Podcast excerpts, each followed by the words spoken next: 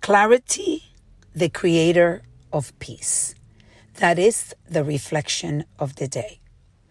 I was reflecting how in life, if we have clarity on what we want in our priorities, we are able to get peace.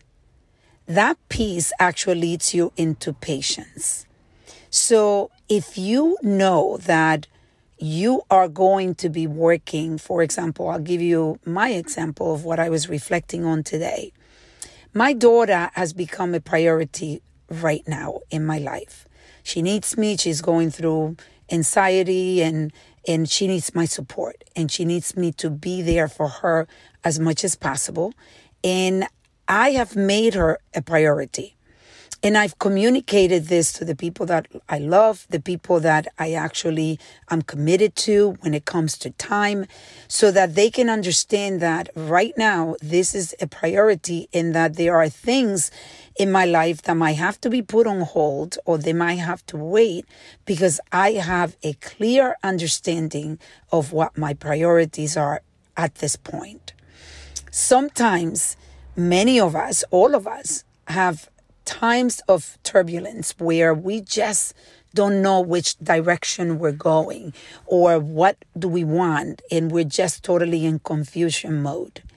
My suggestion for you is to reflect and write on your journal. What is it that you want? What is it that you need? So concentrate on those two areas of your life what you want and what do you need at the present moment to get to what you want. And as you write things down, you get more clarity. That is the the uh, purpose of list. Like I work on list. I do lists for my to do for the business uh, the to do for my personal life. I do list even when it comes to my relationships of the things that I need, the things that I'm committed to. And once you have, you write it down, it gives you sometimes the clarity when you are not able to see clear. So today I'm going to invite you to sit down, reflect.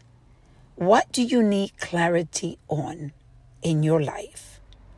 Is it you need more clarity on where you're going with your body, in your family, in your faith, your spirituality, in your finances, or in your joy?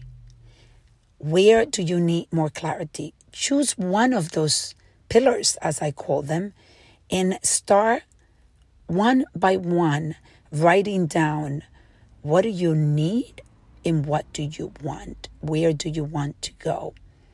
And what which one of those pillars is going to be a priority for this week? Even choose it a week at a time. And then you can reflect and you can reconnect with more clarity that will lead you to finding peace, that will lead you to finding patience, to give it time because sometimes time is what you need. Let's reflect, reset, and reconnect.